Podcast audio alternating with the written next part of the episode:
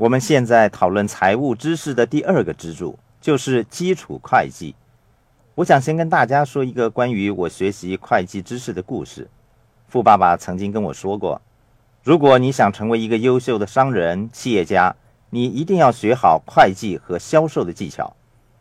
如果你还没有掌握基本的会计知识，不用担心，在你有需要的时候，你自然会学到有关的知识。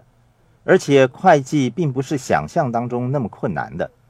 可是如果你只在课本当中学习有关的知识，那么会计将会是一个难以学会的科目。谈到 E、S、B 和 I 四个象限，其中有一点是很重要的。富爸爸说，雇员是不必聘用会计师的，原因是税法为投资者而设，他们可以迟一点才缴税。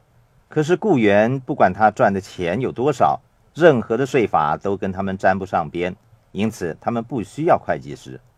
我在这里提到这个问题，是由于我是 S、B 或者 I 象限的人，我需要一名会计师。我从会计师的身上可以学到最好的会计知识。我最好的老师就是我的律师、会计师、股票经纪人和房地产的经纪人，他们都是我的顾问。